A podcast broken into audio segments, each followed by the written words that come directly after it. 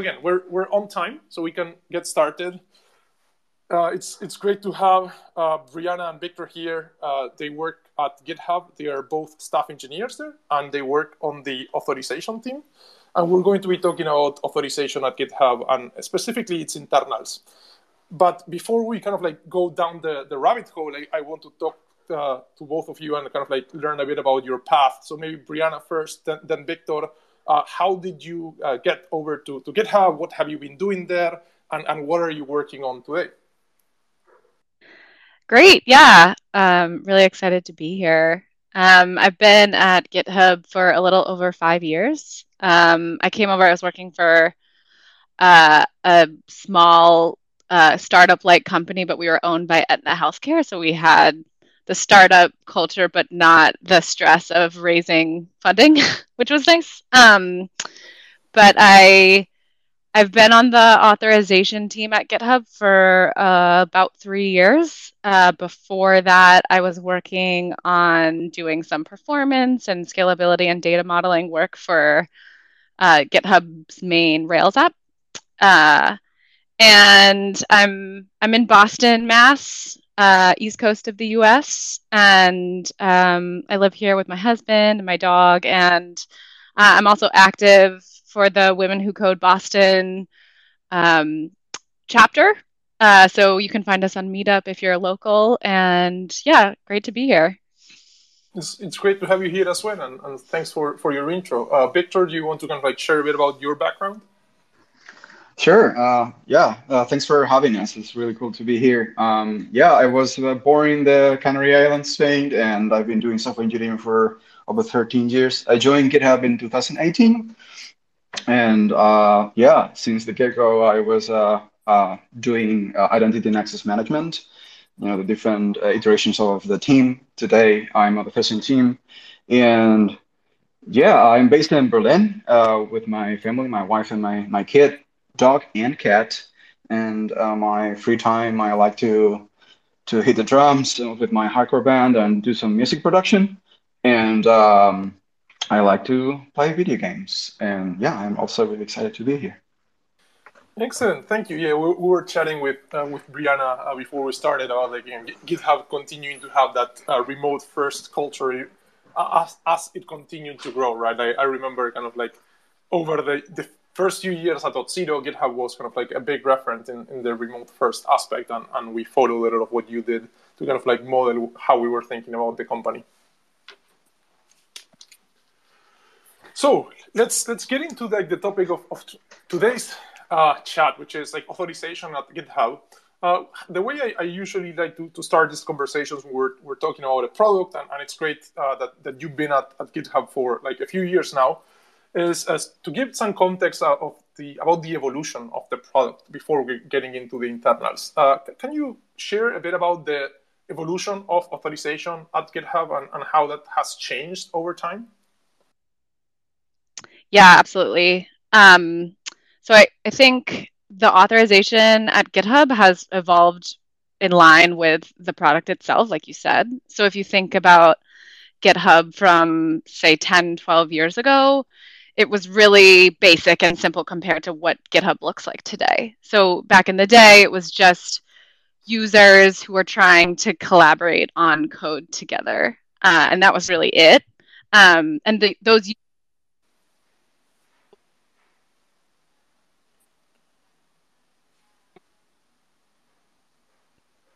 Hey, uh, Brianna, are, are you still there? Uh, oh. I, I'm hearing your audio, but it's a bit choppy. I'm not sure, Victor, if you're hearing the same thing or it's just me. Yeah, I think I lost Brianna as well. Okay, let's let's wait for, for a few seconds to see if, if she comes back. Let's see. Uh, I don't know if she knows that we lost her though. I think I heard something. Brianna, you there? Mm. Okay, I think she's back. Brianna, can you hear us? Can you hear me? Yep, we can. Yep. Oh, sorry about that. Um, no, don't worry. Okay, let me try to pick up right where I left off. Um, so yeah, I think I was saying that uh, GitHub, the authorization at GitHub it kind of aligns with the evolution of GitHub the product. So GitHub back in the day was really basic, uh, just users collaborating on code. Uh, so the authorization model followed that really simple model uh, where we were just needing to store um, relationships between users and the repos that they were working on. So we used a really simple, almost like access control list model between users and repos, and that was the extent of it because that was all we really needed. Um, but as you know, as time went on, we added more features and uh, we added organizations in particular in GitHub to GitHub in 2010. So with that, we had to update the authorization model to support organizations, which also include teams within them. So we had a way to more easily map organizational structures to GitHub and reflect that in in our access control management. Uh, so we enabled permission assignment for those user groups, and that was added into the model. So that was a big that was a big deal back in 2010 when orgs were introduced, and it wasn't just individual humans working individually anymore.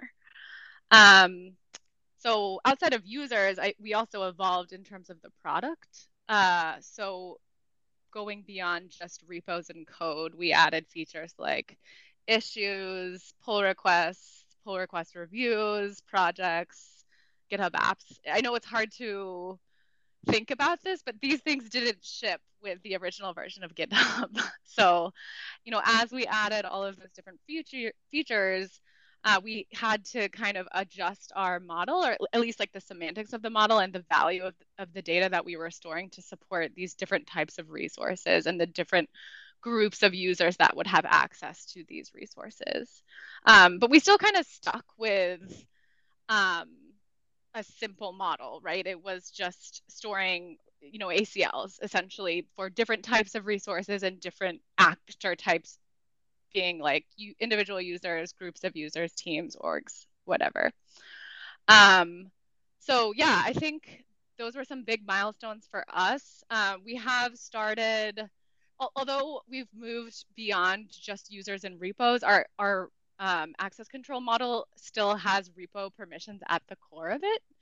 Um, so we still rely really heavily on like repo, read, write, and admin as our core, core roles at GitHub, but we have started to try to um, add some new roles and also break apart the permissions that are that were or continue to be implicit within those roles and enable like a more fine grained permissions model as an option uh, going forward. So this is a, I mean, I, I've, I listened to the part of your talk with the Slack folks, and I feel like they're doing something really similar where trying to migrate from a coarse grain permission system to a more fine grain permission system to meet customer needs and make things more configurable and dynamic and have more options for our customers, but also be able to build things more fluidly internally in terms of new features and updating existing features.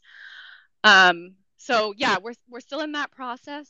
Um, and so I think the biggest changes have been additions in terms of features, different resource types that we're supporting, and then also adding different kind of kinds of users and organizations and enterprises that are on GitHub and being able to support all of that. That's that's great. That's that's a very interesting recap, and I and I like how you mix the the time aspect of things and, and, like GitHub's product evolution with like the authorization systems evolution and, and feature set. So kind of like uh, a quick recap would be again you, you started with the, the collaboration features like who can uh, individual users that can read write maybe be admins of repositories and then uh, that was kind of like uh, an ACL or access control list model. This user can do this thing on this repository, kind of like a triple sort of thing, I guess and then that that started kind of like evolving towards what we now have, which is you have the notion of an organization, you have the notion of like a group of users, but but it's still an ACL, correct? It's still an access control list, just that you have kind of like a group and then members of that group kind of like get permissions from that group's ACL. That's right, yeah. And then it's just like we still have repo as like our core subject type that we're granting access to, but we also have all of these other resource types that we like can create ACLs for. and um, like even our access levels have become more varied than just read, write, and admin. So that's kind of touching yes. on the fine grain, the more fine grained piece of it that we're aiming for now. Right, like there's, I think there are roles like a maintainer and, and triager that like are kind of in the middle, and then that's there's right. a, a decoupling. Yeah, and there's a decoupling between like the role, like the reader, the triager, the maintainer, and, and its permissions, right? And and I internally, I guess you, start thinking more about like, does the user have this permission rather than does the user have this role, which implicitly means this permission. Correct. Yeah, and like uh, obviously the customer sees like read, triage, write, maintainer, admin we like having more fine grained permissions under the hood enables us to build permissioning for new features and you know update the permissioning for existing features way more easily if everything's broken out into fine grained actions. Uh, I see that that makes sense, and and this this is a good kind of leeway into my next question, which is so you have both the, the collaboration features that are authorization related, that you also have, I guess, more like the, the enterprise features, the compliance requirements, the notion for the projects, teams.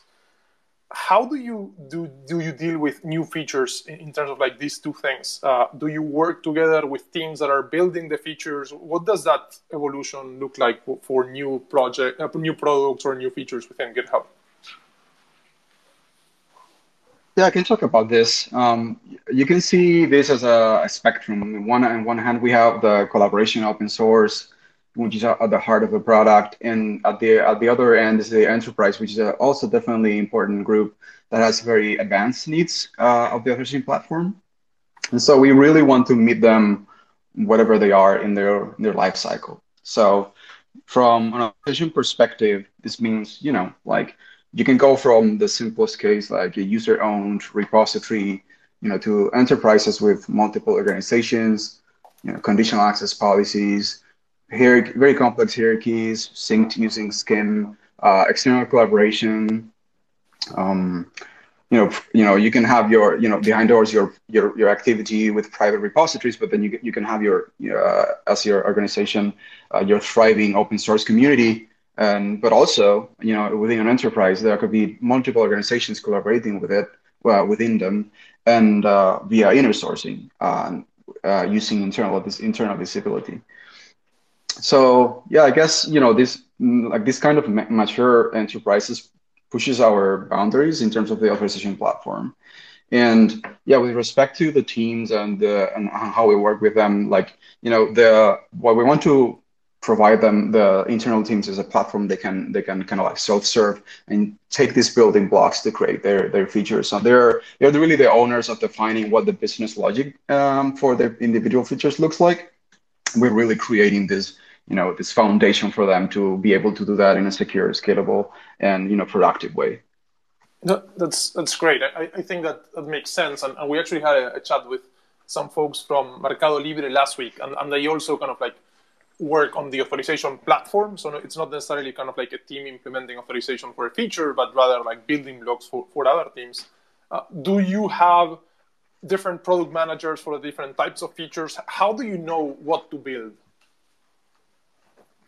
Yeah, um, we um, we work closely with um, uh, internal teams, um, and they basically come with their their requirements. We interview them to kind of understand how do we want to evolve uh, the platform, the same platform, in order to meet their demands and their needs. And yeah, at the feature level, you know, they will have the individual like product managers uh, focusing on specific feature, trying to validate hypothesis and whether something works or not. We work, you know, with our fantastic uh, product manager, Jared. Shout out to Jared, awesome human being. Um, we work with uh, with them. We collaborate. We gather insight from internal internal customers. We we also collaborate or we listen to you know uh, enterprises to understand you know what are the limits of the authorization platform. Um, so uh, we are in we, we work both uh, product teams as internal customers, but we'll also listen to you know to our end customers to understand what are the limits of our platform. Yeah, that's that's great. I, like that uh, thinking of other teams as, as internal customers is again it's more and more of a trend, but it's always a a big important challenge for, for platform teams. So it's it's great that you kind of like that's that's how you phrase the answer and also kind of like how you started to, to think about that. Um, before we we dive deep into kind of like the internals and the architecture, can we give the, the audience an idea of like the, the scale of GitHub? Uh, because it's like all of us are kind of like familiar with the UI because we've used it, but like how, how many uh, users are there approximately, right? And how many repos and how many organizations? This is kind of like to, to just give some notions of the scale that you all are handling. Yes. Um, so we grabbed some numbers for you. Uh, right now, we have around 65 million, over 65 million developers on GitHub. Uh, to give you a sense of activity based on that, they contributed 2.2 billion co- contributions in the last 12 months on GitHub. Wow. Yeah. Um, we have over 3 million organizations, uh, 200 million repos, which was a big milestone for us that we recently hit. Um, Congrats. Yeah, thanks. Um, so these these are some big numbers. I would say. I, I was curious about what does this translate to in terms of like requests that we handle. Um, and luckily, our CEO Nat was actually tweeting about this a couple of weeks ago. So um, I got some info from Nat's tweets. Um, so it, it, it, sounds like we are handling like 55,000 requests per second um, at peak for our API. Um, for web, I actually had to pull this number, but it's around 20,000 requests per second um, at peak. And then for Git, uh, what I could gather was about 2 billion Git operations per day. Uh, so hopefully that gives you a sense of our scale. Uh, and in my opinion, that's a lot. That's pretty big. yeah, yeah, it, it is. And, and again, like I, I know, uh, again, at least I have this feeling at Auth0, which is like, I, know how the system works and, and I know how the system needs to improve. But like at least hearing these numbers out loud, like I, I, at least I would feel proud of being able to kind of like have a system in production that's handling that load consistently. Absolutely, yeah. Um, what, what percentage approximately of, of those requests involve authorization, right? Is it none of them? Is it all of them? Is it 90%? Because like this is kind of like a big thing, right? Authorization is usually in the critical path for, for a lot of what you do. Yeah. Um, I would say it's if I had to summarize it, I would say it's all of them. um, I, and there are some. So you're exactly right. Like authorization is in the critical path. So like you make a request to GitHub to API.com. Like we have to know who you are, which is what uh, more so what I would consider authentication. But then after that, we have to determine what you can access. Um, so yeah, I would say every request to, to GitHub has to consider authorization. There are some like edge case exceptions, right, for things like marketing pages where we're not showing anything that needs to be authorized. It's just publicly available. Uh, we have certain endpoints for like metadata, like static pages, and then we do we can cache some public content at the edge. Uh, so those are the exceptions, but the rule we authorize every request. Yeah, that, that makes sense, and, and kind of like what, what I expect uh, from from what I've seen in, in the product. Um, how does the, the architecture work? Maybe maybe we can dig into a use case like what happens when I add a person as a writer to a repository, and then what happens when they try to access that repository and, and maybe perform a write action. Can you walk us through that use case or that uh, user story? I can talk about this. Um, I think, uh, in a nutshell, an authorization decision at GitHub is composed of, you know, access control policies and then you know, data coming from multiple sources. Um, the this data comes fundamentally from I, our ACL, ACL access control list table uh, that lives in MySQL. Uh, so, for instance, when you grant, you know, read, write, or admin permission over a repository to a user, you know, that translates into an ACL. You know, making a user a member of an organization is another example. Um, team membership and team grants of a repository as well. So that would be the uh, kind of like uh, like the permission side of things. But there, there's also uh, another set of data that we consider relevant for an authorization decision. And so we don't have a better name for it, so we call it authorization relevant data because it doesn't have the shape of a ACL. Um, and so, you know, these access control policies, uh, might take, you know, apart uh, aside from the ACLs, they take other other sources of data and sets of data to compute an authorization decision, and it's necessary. Um, so, um, you know, this data is usually owned by the uh, various feature teams that build the, the feature. So one example is the repository visibility. Repository visibility lives, you know, close to the modeling of the repository entity in, in, in GitHub. And, you know, it would, it would be impossible for us to define uh, an ACL uh, to say every user, every, every user, we said 65 million users, right? Every, each one of those 65 million users has an, an ACL entry with every single um, public repository on GitHub. And so this is just one example of like the kind of data that also is relevant for business decisions.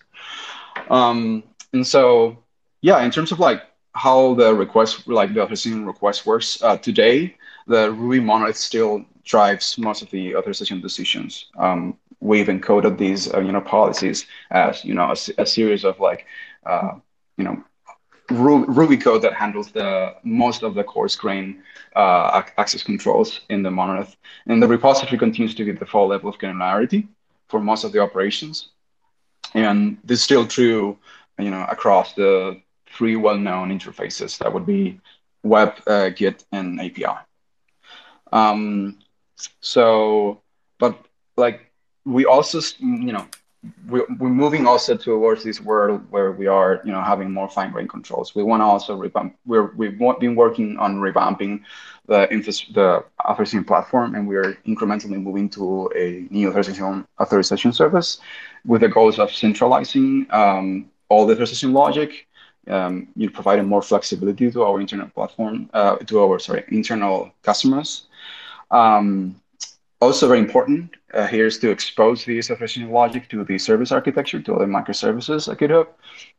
And, you know, in general, just to define this kind of uh, lingua franca to avoid reinventing, to, to, to make sure that uh, teams don't have to reinvent the wheel and end up with uh, bespoke solutions. Um, so yeah, depending on like, you know, how it's up to the, the individual feature teams to define how that works um, you know, how like whether they want to choose and go with like the old school grain permissions and reuse what's in place for a long time, or they want to uh, take advantage of the more uh, advanced functionality that we provide as part of the platform.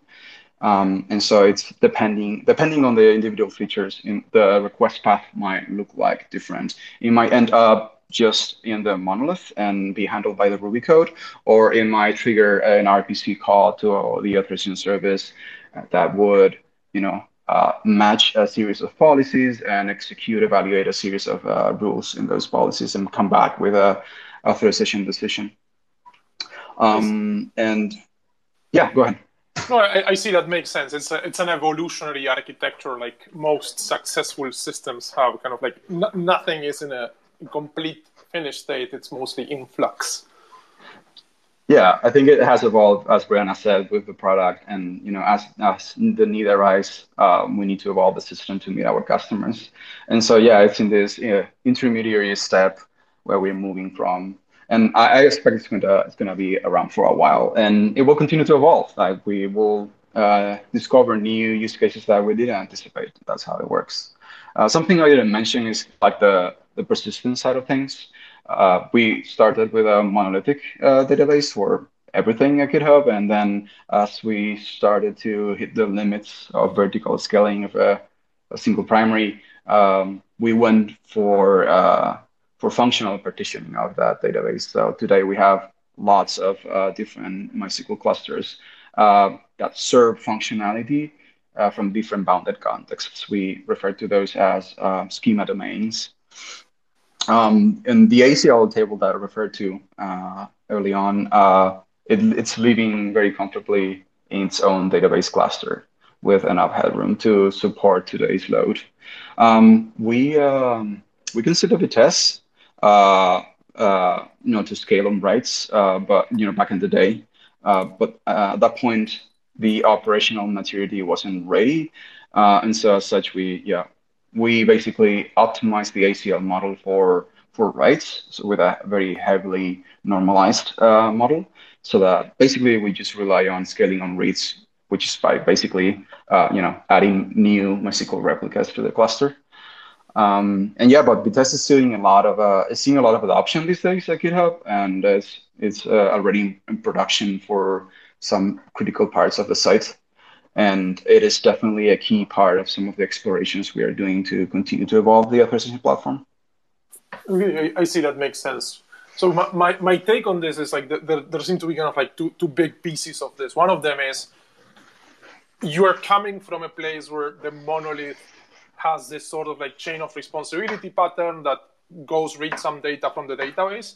This data might be ACLs from the ACL functional MySQL, but it might also be things uh, that it needs to make a decision like, is this repo public? So kind of like a mix of uh, ACL checks and, and attribute-based control.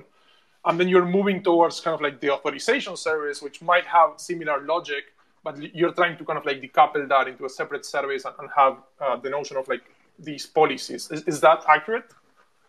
Yeah, that's exactly right. I think you know, like um, internal developers, uh, they made use of like the ACL uh, for permissioning, but also then they had sprinkled all these different checks uh, in the code base, um, also for like these things that were not necessarily a uh, you know a, a permission. Um, and so what we want to do, as I mentioned earlier, like the goal was to centralize all the different authorization checks so that there was just one single canonical place for each feature to define what the authorization looked like and define this kind of like physical boundaries because it's very easy to cross boundaries within the monolith and start like joining against tables and we've been putting measures in place you know also to make sure that you know there's a boundary for the acl table um, and for the all kind of, I guess old school uh, coarse grained uh, functional functions. Um, and so the the moving to a microservice was really compelling for us because it introduced this kind of like physical boundary that uh, wouldn't allow this this kind of like anti patterns that we saw um, in when we were just running a monolith. Uh, today, there's a lot of microservices at GitHub, so we are definitely chipping away more and more functionality into microservices. I see. I, that, that, makes sense. So you mentioned kind of like the, the goal is to go towards this authorization service architecture, centralizing authorization decisions. And, and I, something that you mentioned a couple of times was like this kind of like decoupling and, and like creating a boundary. Now, a lot of those things make sense to me. I'm, I'm thinking about this. We, we've talked a bit before, but maybe for the audience, what are the things that you're hoping to either prevent or, or get as a benefit from having that separate boundary, that separate centralized service? Brianna, you want to talk about this? Uh, sure.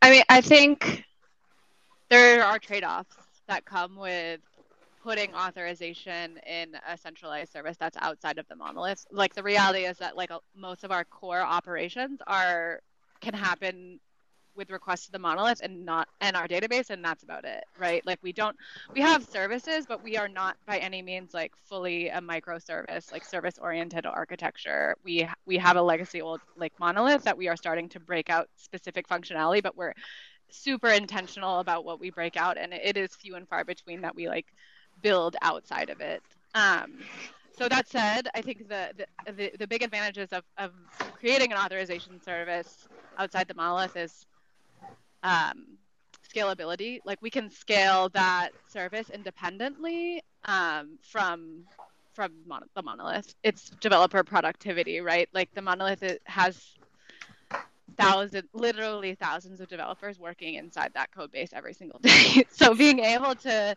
iterate and deploy and and work separately from that enables us to work faster and more efficiently.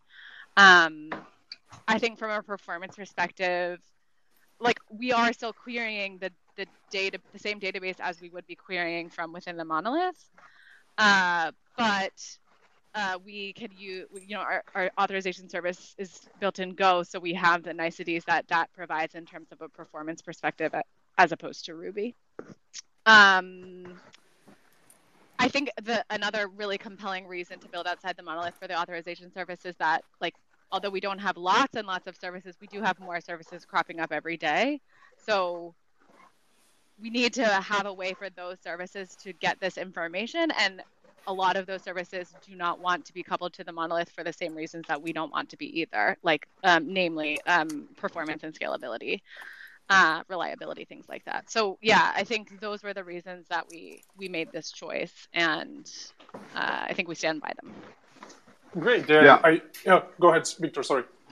Yeah, I just wanted to add that I think decoupling the failure domain is also really a strong, compelling reason here, right? We have services that start to expose interfaces to to the outside world, like packages, and so like they they want to minimize the contact surface with a monolith and being able to rely on you know on authorization service and authentication service and being able to have that decoupled failure domain and being able to continue to be up if something is up with the monolith is a really strong component reason for many internal teams. Yeah, that, makes that makes a lot of sense, and I, I really like how you both kind of like are able to almost enumerate as if they were bullets the, the benefits, and, and it's it's good to go back from the this is the the tactical way in which we decided to kind of like go get those benefits, uh, but make it clear that a lot of these things are about the business, right? Like scaling independently probably is making you save money and also improving your reliability the productivity aspect, all of those things are important beyond the technology of the, the service itself. It also comes with its challenges for sure. Um, you know, like you sometimes have to uh, pave the path to how things work uh, because no one else has done it before you uh, at the company. Um, but in general sense, I think it's a net positive for us for sure. Um, there are things also like as, as you mentioned, developer productivity. Like we don't have to be subject to the kind of like deploy deploy queues of the monolith, and we can you know deploy faster outside of the monolith because we don't have a long queue of folks that also want to do the same thing in front of us. Yeah, uh, we, we go through through similar things at, at Auth0 as well, where we also are kind of like pulling different parts of the original code base out over time, but you still have that natural kind of like contention both on, on deploys and also kind of like pull request merges and things. So it, it makes sense from, from that perspective as well.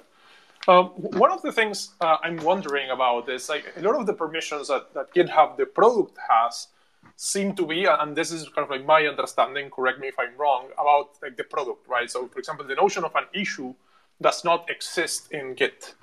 But it seems that there are some permissions that are Git specific, like the ability to create a tag, for example.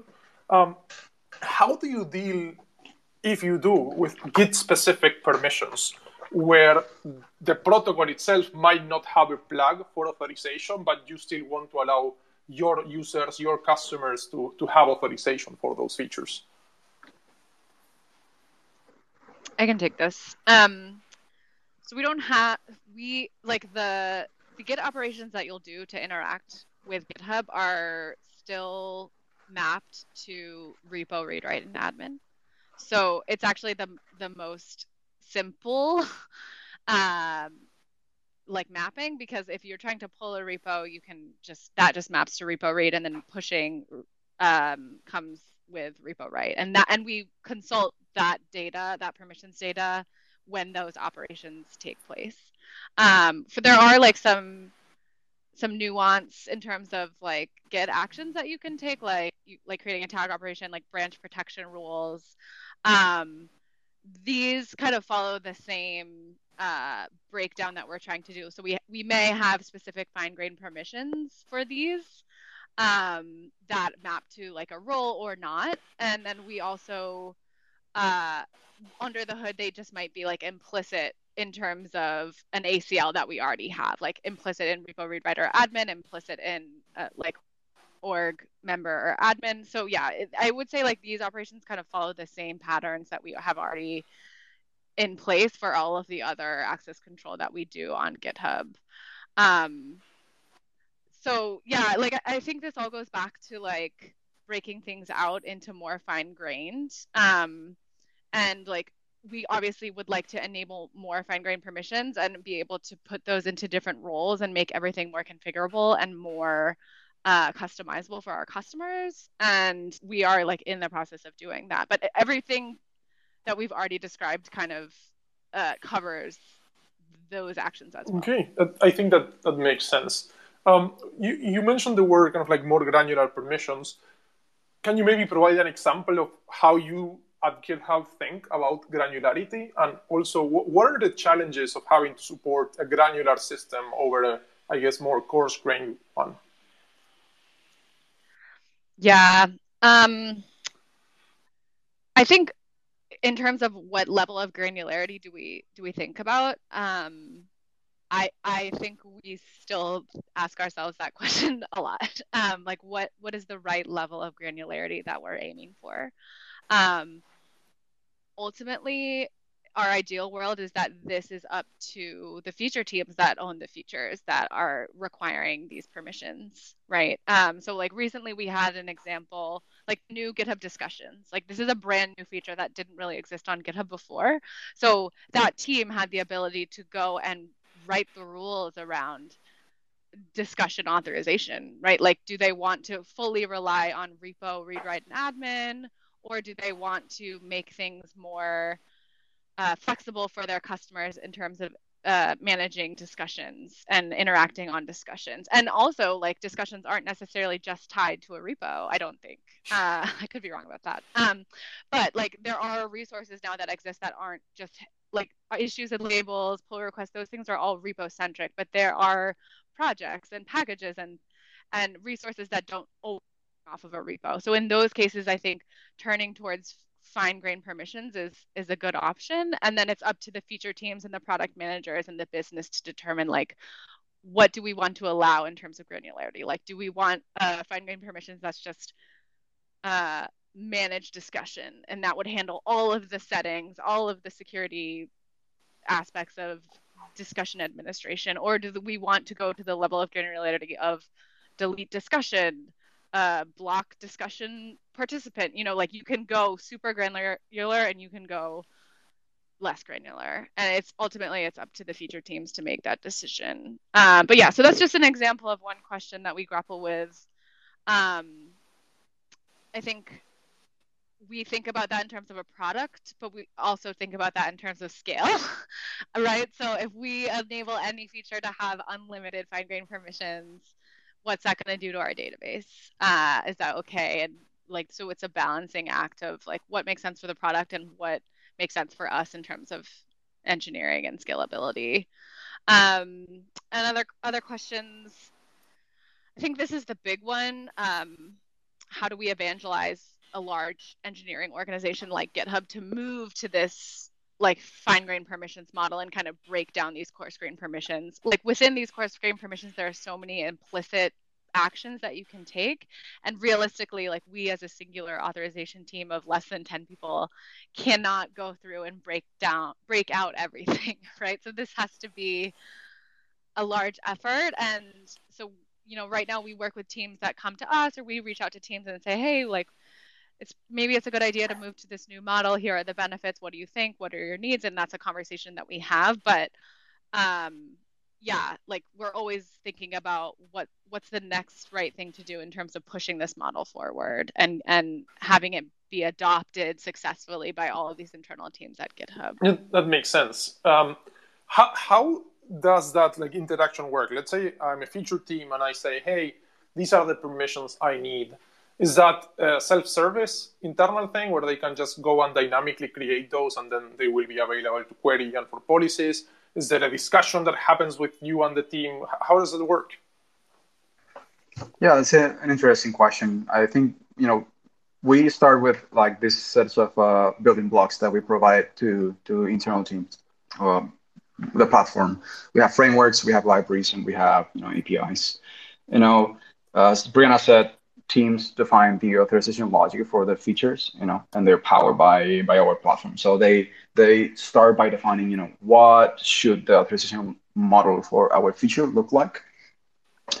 Um, yeah, Brianna mentioned like the the GitHub discussions example, you know, like we provide them like ways to define permissions when they need, ways to grant permissions, um, and mechanisms to like define the logic and evaluate it. And so, for instance, um, they might decide to go, you know, hey, I'm perfectly fine living with a, a traditional coarse grain model, and they can decide to use the the functions that we provide to determine whether they have the access control list, whether they are read, write, or admin. There are a set of reusable uh, functions in the month, and, if that works for them, great. If they want more advanced, they have more advanced needs, they, they might want to define perhaps a fine-grained permission. Um, we define fine-grained permissions in a declarative way, and um, developers might decide, you know, whether they want to assign this to, you know, uh, a base role. You know, these base roles are the coarse grain roles that we all know uh, in read, write, and admin.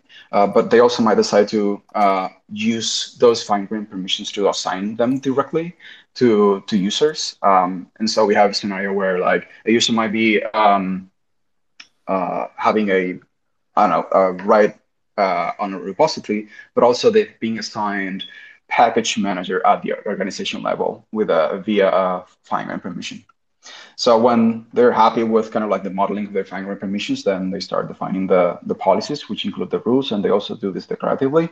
Um, and they register their their policy uh, within with our service, right? And so um, policies evaluate any arbitrary uh, data. Uh, we follow the attribute-based access control. I guess um, I call it architectural style. I don't know what would be the right name for it. Um, but yeah, basically, you know, any pair uh, key values can be passed to the authorization service, and that might be, uh, or also retrieved by the service itself uh, to compute authorization decisions. And so, yeah, the policy will con- contain all these different business rules to evaluate whether they are allowed or denied to perform a certain operation. So when the policies are ready, they're deployed and they're available as part of the service, then it's time to uh, cons- uh, perform the checks via the APIs that we provide. We expose a Twirp API, and uh, to consume it, you, you might you might want to use one of our libraries, uh, Go or Ruby libraries that we officially support to uh, talk to our APIs, or you know if you're uh, building a language that is not Go or Ruby, you can always talk uh, using JSON because Twirp supports also JSON uh, content. Um, and yeah, the, the API call looks with a very simple, can this actor perform this operation over this resource? We think we think in terms of operations over resources. We don't think in terms of like, does this user have this role? And this is fundamental to go to a, a fine grain model. Um, yeah, that, so that sounds. Oh, sorry. That, that, sounds very similar to like again ACL checks, but also kind of like the, the Zanzibar model that is growing in, in popularity, right? Can this user perform or has this relation to, to this object? Exactly. We have examples like you know, uh, can this user close this issue? You know, which is actually a fine grained permission under the hood, or can this user view notifications? You know, and so yeah, we we try to steer internal developers to to start to think more in terms of operations and less in terms of like can this user this user can do this because they have this role? Um, right. we want to we want to make sure that we remove roles from the equation. More of the roles are composed of permissions. Right. Like the code becomes instead of having a comment that says admins can delete repositories and then if this user is an admin then delete the repository. It's just if this user can delete repositories, then go delete the repository more, a bit more explicit, so to speak.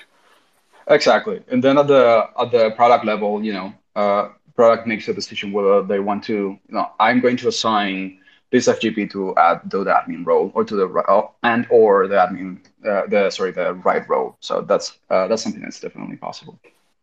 makes sense. Um, you you mentioned policies. What's the policy runtime? Is that something you built? Is that an open source technology? Yeah, we we started uh, an MVP. We started investigating about like um, how did we want to provide a flexible model for our internal customers. We, they, they always came with this requirement like, yeah, we, we want to be able to model anything because like you know you could define any kind of new feature on top of the GitHub business domain. And we even had requests from uh, infrastructure. Like I want to also be able to, you know, plot, have an API that supports authorization uh, with, within my Kubernetes clusters and things like that. And so, you know, we look at it and, you know, I think Matt Todd, I think Matt Todd is online also in the call. And, you know, Matt Todd and I, Brianna, and James, shout out to James. Uh, we were working in 2018 on defining what this could look like, and we came up with, hey, this ABAC uh, pattern looks very interesting. It, it, could it could work for this scenario. So we could, we built an MVP within the the monolith. We we built an MVP of the authorization service in the monolith, and that came with a policy language, which is you know serialized as JSON, and uh, a parser and interpreter. Um, and so yeah, within within a couple of months, we had something working, and we we shipped it with a uh, we supported some functionality. Um, and so once we validated our hypothesis, this this seems to work. This seems to be you know powerful enough. Then then we moved outside and we we rebuilt it, everything on on uh, with the Go with Go basically, following the same fundamentals. Okay, so yeah, the like developers will basically uh, define these these policies declaratively, just JSON files, and they they will register them within the the, the the service. And then when requests come, basically the, the engine will uh, on runtime decide, you know, match policies like what, given the attributes that you're passing me, the context that the environment and the context that you're giving me, like what are the policies that make sense in this context? And so the, you know, the the, the engine will look uh, at you know all the policies we have and we'll try to match what are the policies that make sense for that request. And once the policies are matched, then it, it, it goes into the evaluation uh, phase where basically it starts to evaluate the different rules that it has and it comes back with an allow or deny. We also have other kinds of responses like perhaps there wasn't the request you sent um, doesn't make sense. I don't find any policy that makes sense to what you sent, and so we return something like not applicable. Um, but also, you know, if there's an error while evaluating the policy, we might also return, you know, uh, an error to back to the to the client. Okay, can you share maybe like a, a, use case for like how, how, a team might create a simple policy and, and how it's used? So, for example, again, when does a team say, I, I want to use a policy over I can just deal with the permissions directly? I think I think that the like we we want to steer them to do this because we think it's the right way to go. I think you know back in the day we look at all the problems we had and we concluded, hey, we centralize all the logic. We want to have everything in the same place, following the same rules, following the same language, the, the same language, the same patterns. We want to make sure that they use phone, uh, uh, you know, building blocks that are battle proven and that we're not reinventing the wheel and we want to make sure that they don't make mistakes while building the authorization logic. And so having this kind of like lingua franca without and centralized we thought it was a, a better approach that but we cannot we cannot prevent today that they will go and and do things the old school way. Um, so i think that generally uh, people come to us when they are in need of the more advanced uh, functionality that the service provides. And also people are really keen to follow the recommendations because they they they you know they trust our our judgment and they trust the, that we are recommending the the best practices to do authorization and so i might have derailed a little bit. Your question is like how how would like the developers um, come and like uh, create a new policy and contribute to the service? Was that the initial right. question? What, what, so let's say uh, I have a request that's wanting to like check for access. First of all, it's like how would a developer format a policy document? We mentioned it's JSON, but like maybe what what does a simple policy look like? And yeah. then as the request comes into the authorization service, we talked about the authorization service decides which policies apply based on the context. Um, yeah. Is that where is that data stored and how does it make that decision? Yeah. So the uh, the payload of the request comes with key values. It's attributes, right? And these attributes usually come with we we provide the very minimum information uh, that we need to compute this and. Uh, we we, we want to do this because you know we don't want to couple the client side with the with the internals of the policy. The, the idea of one of the you know uh, benefits of, of ABAC that you, you might be able to add or evolve new the policies, and you don't necessarily need to change uh, the client call, right? And so you provide the basic information. This is this is this actor is performing this operation on this user. So I will have an identifier for the user. I will have an identifier for the resource that's being accessed and the type of resource that it is, and then the action that it's being performed. And so in the server side, you know, a policy basically, you know, it's composed of like a match clause and a rules clause. And so the match clause basically is a, I wouldn't say it's a, you know, it's a full-blown la- like imperative language, uh, well, declarative language, but you can basically do all sorts of like, is this value equals to this, uh, and equals to this, or equals to this. And so based on that, you can basically look at the attributes that come as part of the payload and say, if you're saying that the user is closing an issue, then um, I'm, I'm going to identify the, those, this, those attributes. I'm going to check them against my match clause and say, yeah, this, this policy seems to uh, be the right one for this request. And once we've evaluated all of them, you might you might end up with one or more uh, matched uh, policies. You basically take the the, the policies that matched, and then you execute the rules, which are ex- exactly the same language that you use for the match clause. And so when it comes to the data retrieval, um, you might provide uh, data as part of the request. And that's what we use for the matching uh, of the policies.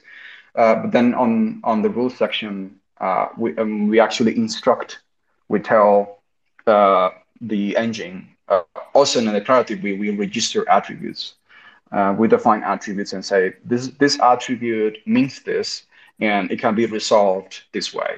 And this uh, uh, this is also a pluggable system, but 100% of the uh, resolution, we call this attribute resolution, uh, ends up in a SQL query to one of our clusters. And okay. so the the engine will evaluate all these attributes. If it's not part of the uh, request, then it will try to find if there is a resolver for it and if there is a resolver, it executes and performs the query. That that's that makes sense, and, and thanks for kind of like going into the details of okay, we, we take some of the context of the request, we match through the policies, and based on those, we pick the ones that apply, and then we kind of like execute them. Uh, we, we also talked about like the, the MySQL database again towards the end. Uh, and one of the things we had discussed earlier is how it's like there's a dedicated functional MySQL cluster that's specific for the ACL data it basically grows in terms of like read capacity by adding more read replicas. How how do you keep uh, growing the authorization set of features as GitHub continues to grow, both from a, a scalability perspective? How do you what what things do you do to kind of like keep the system reliable? How does that work on, on a day to day or maybe quarter to quarter basis if you want to go towards longer time frames?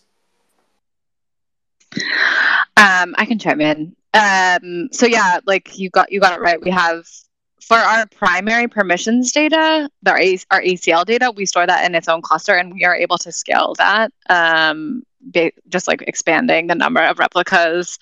Um, beyond that like there is other data that author like is relevant for authorization decisions that we've talked about this authorization relevant data.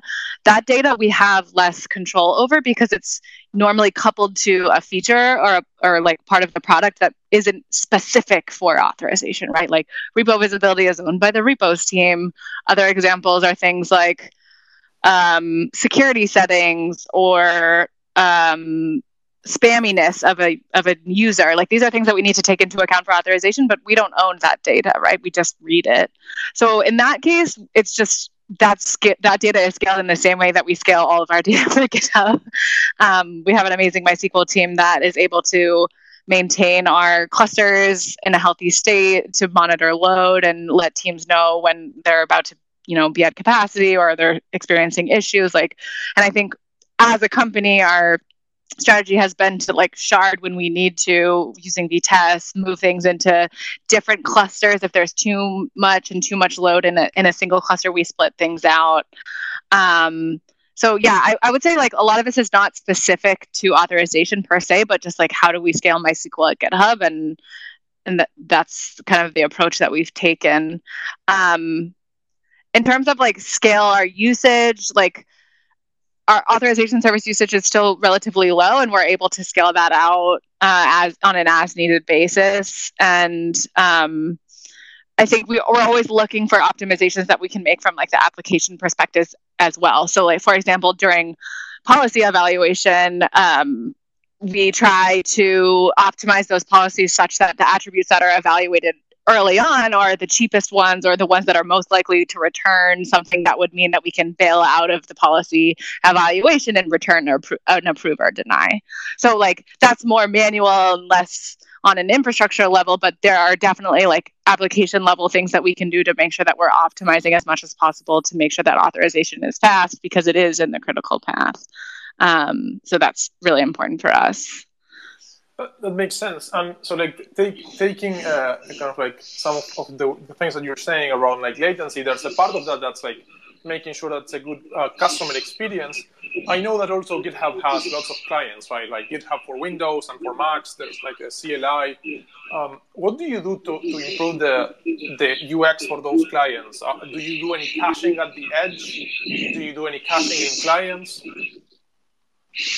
Yeah, um, I can't. I can't really speak to like the architecture of those clients. Um, we have teams dedicated for that, and ultimately, it's up to them to like design those clients in the way that is the most optimal for their performance and their UX. Um, what I can say is like, though those clients are like most of the time the rules of any integrator also apply to those clients so they are at the mercy of our or like have the advantages of our public github apis to power them uh, the same as any other integrator has um, in terms of like caching at the edge uh, we do cache at the edge. Uh, we all we have lots of points of presence around the world so that we are closer to our customers and we serve content as fast as we can.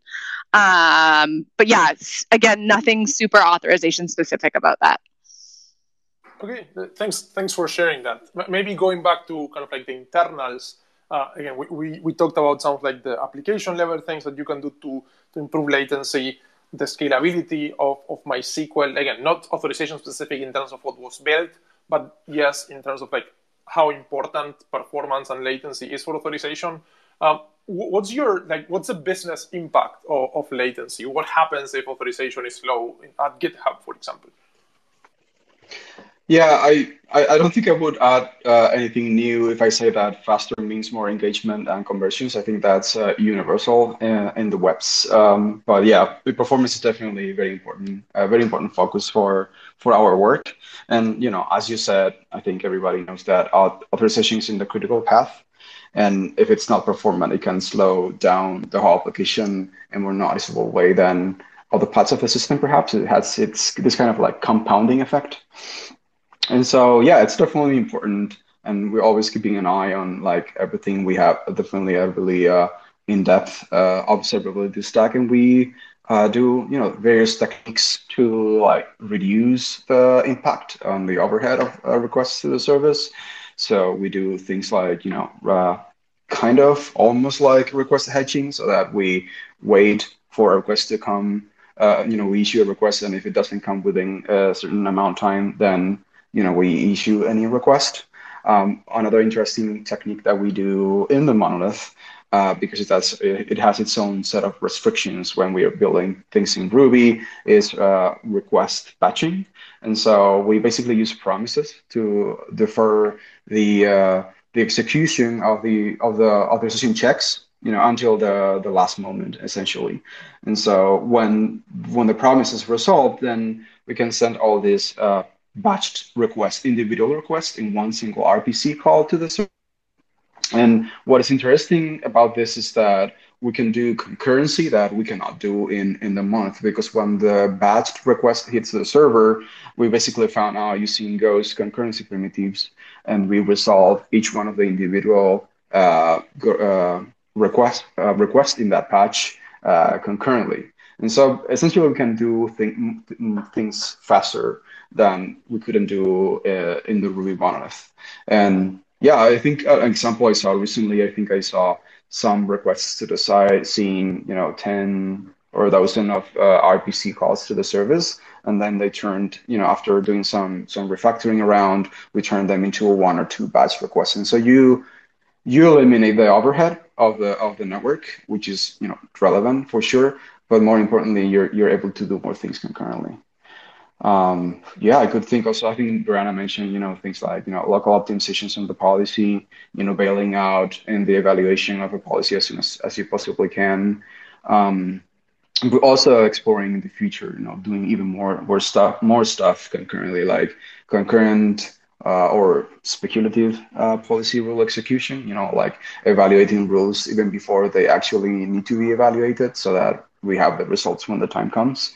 Um, essentially, just reduce the amount of time that we spend uh, waiting for the authorization service to come back to us. That, that makes sense. So it seems you and, and the whole team spend a lot of time thinking about uh, performance and latency. Yeah, for sure. Like it was a it was a really important thing, and I think we our SLOs these days are um, mm, four four nines of availability over the course of a day, and 30 milliseconds on a P99 also over the course of a day. And uh, with techniques like request uh, request batching and also request hedging, we've even managed to sustain uh, five nines and peaks of six nines in, in, in some days. So yeah, we, we added a lot to make it possible to be really reliable and performant. And we will continue to do more work in this sense. That's, that's great. Like hit, hitting the, again, five, consistently hitting those five nines on the 30 millisecond P99 is, is probably hard and takes a bunch of work. So good, good job. Thank you. Um, one of the things we've been talking about is like the importance of this feature working, uh, and also not just from a reliability perspective, but also like w- when you make changes from a security and compliance perspective, you want to make sure that what you're doing works. Um, how do you uh, make changes to policies, and how do you make changes to the to the authorization service? What what things do you do that might be particular to to these components? Um, yeah, it's a good question. So I think authorization, like you said, is it's so critical to get it right because if you don't get it right, it's not just a bug, but it's uh, potentially a security vulnerability. Um, so some things that we use um, both in the authorization service and in the monolith, we rely on um, so- what we call science or scientists. It's actually open source, but the idea is that uh, we can uh, run an experiment to compare the correctness and the performance of like a control co- code path or query or any anything that can be executed and a candidate. So if we're trying to make a change, we can introduce the new the update or the the new code as the candidate and can and run an experiment to compare that against the control. So this we can do this before we roll out the change and to give us a high level of confidence in terms of the correctness. So for a policy, for example, we want to ensure that an attribute a, a new version of an attribute is returning the same result as an old version of the attribute, or the whole evaluation of a policy is returning a, approve or deny for this a, a, single request in the same way as the old one. Um, so we can use science for this. We can also we also have implemented policy versioning. So you can create a new version of, of a policy uh, with the same same matching attributes and um, either target the new version explicitly from the client or you can have both versions match and then you know use that to safely roll out a change um, so yeah these are some these some tools that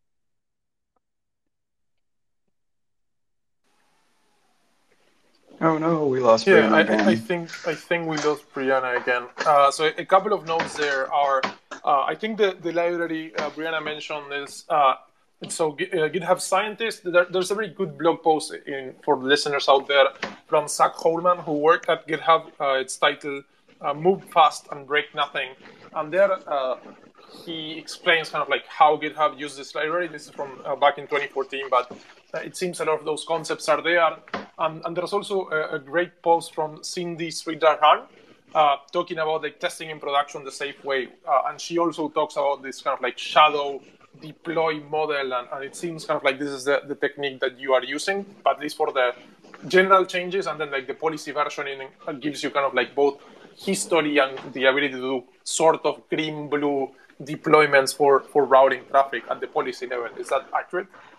Yeah, that's exactly right. Like we can do both science, sciencing on the client side, you know, using this library, but the policy language also has baked uh, in into the language, uh, so you can basically science uh, portions of the rules of the policy. And yeah, I think we do, we do extensive use of of science uh, at GitHub and other um, and even more the uh, authorization team, I, I, would say. So we are really into making uh, data-driven decisions, you know, for the correctness and performance, and and yeah, and then on the policy side, when it comes to changing it, we we do policy versioning. Also, both, you know, I think in the client side, we also rely a lot on feature flags, which is a really common technique for, you know, slowly uh, like gradually rolling out things. So we can actually, we always start rolling things out just to staff uh, members in the like hubbers. So we can actually, we, we, we, we try out our own functionality first. Uh, and so if it makes sense, then we start rolling it out to, bring it out to the rest of the world. That makes sense. Uh, who, who, who can approve policy changes? Is, is, that, is that the developer on the team, the author? How, how does it work? Yeah, we don't have a strong, uh, you know, policy in place uh, to like who can change uh, the the policies. So basically, each individual team is owner of their own policies.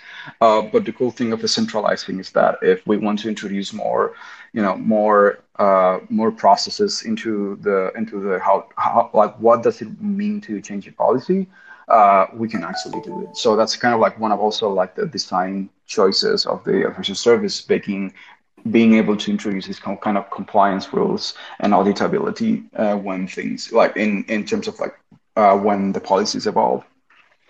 Makes sense. Uh, Brianna, do, do we have you back? Yes. I, okay, I great. switched headsets, so hopefully this one will stay connected. That, that's okay. Uh, so, kind of like to, to wrap up, one, one of the things I, I, I usually ask uh, guests is like what are your key learnings from working on this team? So like just uh, maybe take turns but i'd love to kind of like hear your main takeaways uh, based on your experience working on platform authorization at github.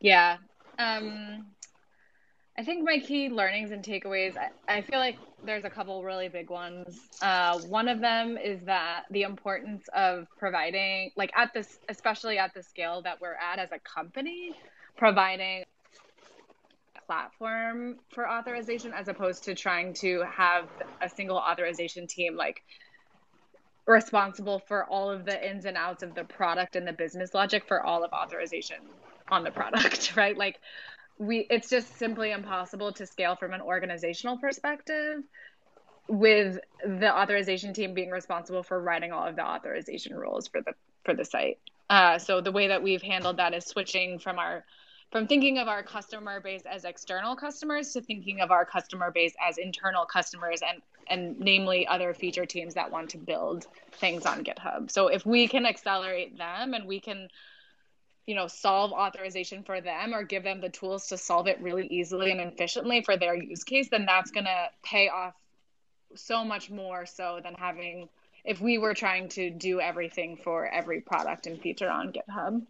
Um, like honestly i think it took us a while to realize that maybe too long to realize that. We were kind of in this hybrid model for a while of like working on user facing and customer facing features and also trying to build out this platform and this service and these apis and like we still do a little bit of both but we're very much more so focused on the platform at this point. And i think that's the right the right combination. Um i think another takeaway for me and this is my last one is that um like authorization is in the critical path and it is so like if authorization isn't working if it's slow if it's buggy it like it's it has such a big impact. Like it's a it's a huge blast radius. So taking the time to build to think about the right architecture and roll things out carefully and like it's worth all of that effort. It's not just about getting things out the door because there are so many implications and there's such a huge impact of authorization for like every request. Um, it's just like really worth it to do the due diligence and like make sure the engineering work the engineering work we're doing is sound. Um, so yeah i'll i'll let victor answer. I'm, I'm curious to hear what he thinks as well. Yeah i think you summarized it very well. I, I feel the same way. Um, I've learned a lot of things uh, in this team, you know, not only from the nutrition perspective, but at the human level, and you know how to how to work with distributed teams. But I guess yeah, you, you summarized it very well. I think I am also on board with video, like you know, empowering developers. You know how important it is to have a fantastic developer productivity to accelerate uh, internal teams. uh, that's really our our our goal as a team today. And yeah, it took us a while to figure out, but this is the right path for us. And it's, I think it's something that uh, every organization uh, throughout their uh, life cycle at a certain size, they will reach the same conclusions. Like we need to build this kind of platform. We need to stop build, uh, re- reinventing the wheel over and over. Um, so yeah, and yeah, I guess you know I am reminded on a daily basis how you know nerve wracking uh, authorization can be, even though I've been doing this for a while. Um, it's definitely a really challenging space, and I guess it's I mean, I ended up doing IAM kind of like by chance. I really liked the team and my previous job that I was doing IAM, so I joined them and then I discovered this space, which was so exciting. Um, so it's a really, really challenging uh, space, and I, it's really interesting from my engineering perspective. Uh, I guess uh, something else to add would be, yeah, like authorization is so critical. Brianna said it so well. Like we really rely on numbers. We make data data driven decisions, and we're conservative with our like the like how we roll changes. And yeah, if we if you don't have the numbers to support the change, just don't roll it out. That's that's great. I, I really appreciate both of you kind of like giving uh, very detailed answers, and, and it sounds like you, you enjoy what you're doing a lot. So it's it's it's always good to hear that from from other people in the industry. Um, the the other thing is again, I, I want to thank uh, Victor. I want to thank Brianna a lot uh, for like again their time. Uh, we, we spend a lot of time kind of like via email also coordinating this, so really appreciate that. Uh, a couple of notes uh, for everyone in the audience. We're wrapping up uh, later, uh, either later today or, or tomorrow. We're going to be publishing the recording in case you missed some part of this. We're going to be making this available in on YouTube the the audio so that you can look at that and, and you can also listen into the previous conversations that we've had with uh, other people, other industry experts. And also next week, uh, I think it's uh, Wednesday, I, we, we need to publish the, the new Twitter card. But next Wednesday, we're going to be talking with uh, David Brossard. He's again, he's been in the IAM industry for a while. He he is an editor of the XACML spec, that's XACML. Um, and we're going to be uh, doing uh, a very interesting conversation around like the, the history of authorization in software and, and the state of it in, in 2021. So uh, hopefully you'll, you'll tune in and, and be able to, to listen into that one. Uh, thanks a lot, uh, Victor. Thanks a lot, Brianna. It's again, it's been a pleasure, and I really appreciate you you being part of this.